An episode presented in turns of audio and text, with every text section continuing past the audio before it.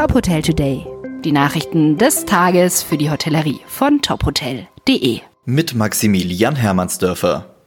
Die bekannte Villa Kennedy in Frankfurt ist an das Investmentunternehmen Conran Land verkauft worden. Laut einer Mitteilung liegt der Kaufpreis im oberen zweistelligen Millionenbereich. Ob das Fünf-Sterne-Haus allerdings weiterhin als Hotel genutzt wird, ist offen.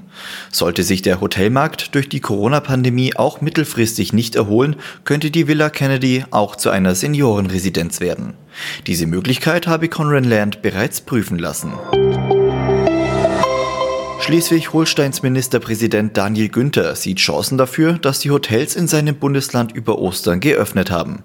Der Rheinischen Post sagte er, wenn sich die Situation nicht dramatisch verändert, gehe ich davon aus, dass wir Hotels über Ostern öffnen. Im Gegensatz zu Oktober gebe es jetzt genug verfügbare Schnelltests. In Kombination mit einer Nachverfolgung per App könne Urlaub möglich sein. Das Kurhaus Selin auf Rügen wird derzeit abgerissen. Und das, obwohl das Haus erst 2001 neu eröffnet wurde. An der Stelle soll ein neues Hotel entstehen, größer und mit anderem Konzept. Wie der Eigentümer, die Primus Immobilien AG mitteilt, habe das Haus nicht mehr den heutigen Ansprüchen genügt. So sei etwa der Spa-Bereich zu klein gewesen.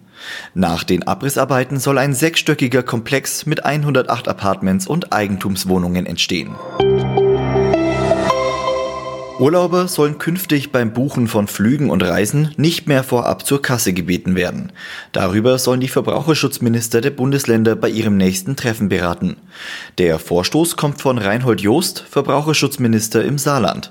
Der deutschen Presseagentur sagte er, 100% Vorkasse geht gar nicht.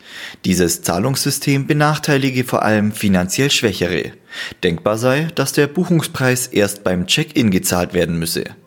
Weitere Nachrichten aus der Hotelbranche finden Sie immer auf tophotel.de.